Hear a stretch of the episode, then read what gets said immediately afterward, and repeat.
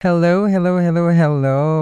Welcome to my vodcast. O di ba, nakapag-podcast din tayo. Nakakaloka. This is Itetchiwa Vodcast.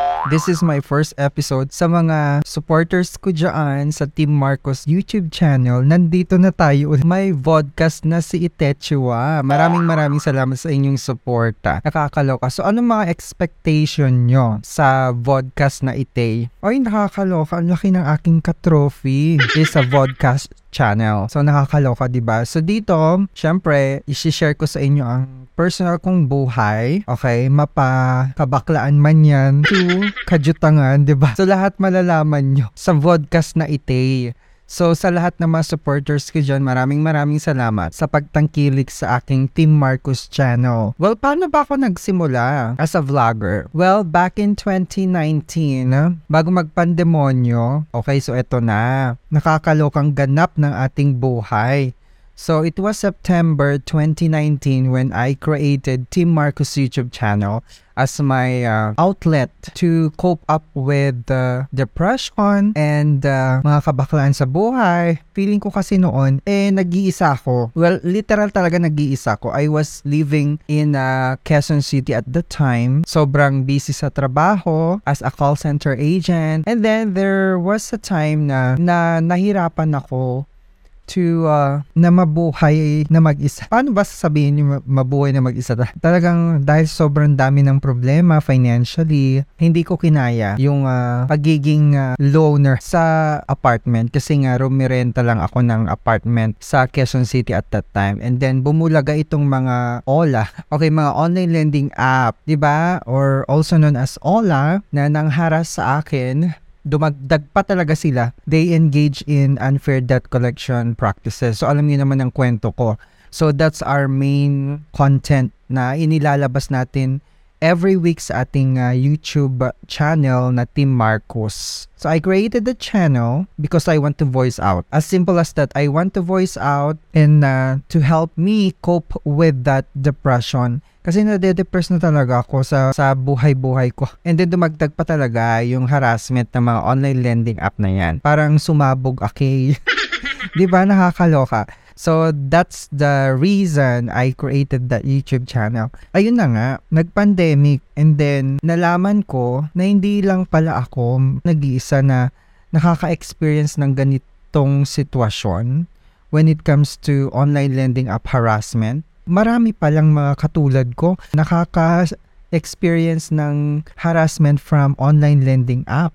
Okay, so I was shocked kasi akala ko ako lang mag-isa. Um, I tried to watch YouTube videos. What I remember, isang news program sa A B S C B N. I think it was Ted Phylon show na napanood ko yung uh, raid. So parang raid or news about harassment ng mga online lending app. Nagkaroon ako ng lakas ng loob para i-voice out kung anong nangyari din sa akin through creating a video and uploading it to YouTube channel. Wala lang, trinay ko lang. And then, I was shocked. After a week, nagpipik na yung mga views ko. Talagang marami nang nanonood.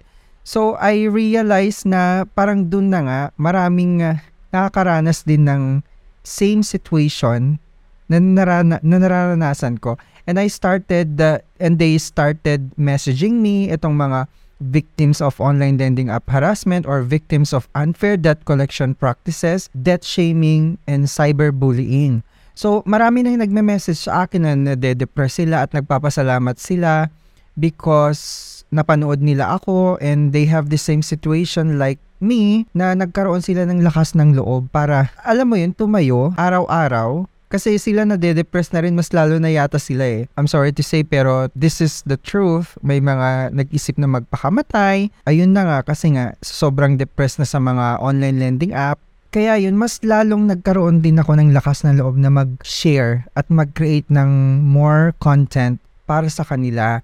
Kasi this is not just me helping myself to cope with the situation of depression. Mas inisip ko na yung audience ko. Kayo mga audience ko, wala ako ngayon dito kung hindi dahil sa inyo. Kaya nagpapasalamat talaga ako sa inyo ng bonggang-bongga. And when those victims of online lending app harassment message me via Facebook, giving them advice kung ano ba yung mga pwede nilang gawin to prevent harassment from loan sharks. Doon, shinare ko sa kanila lahat yung opinion ko based sa aking uh, experience to prevent harassment from these O L A loan sharks. So naisip ko, napakalaking bagay pala na magbigay ka ng opinion at mag-voice out ka sa social media kasi hindi mo alam na may mga tao palang matutulungan mo, hindi lang yung para sa sarili mo lang. Kasi that time hindi ko iniisip yung uh, views or any kind of monetary award.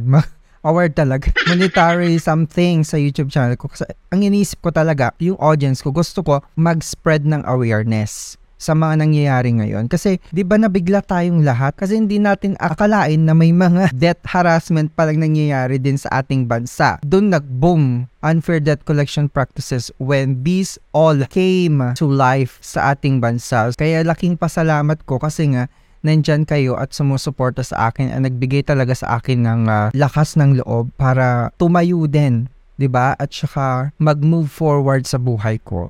Kasi that time talagang hindi ko na kinakaya talaga. Wala na akong mapagsabihan. Ang last resort ko is to voice out through social media.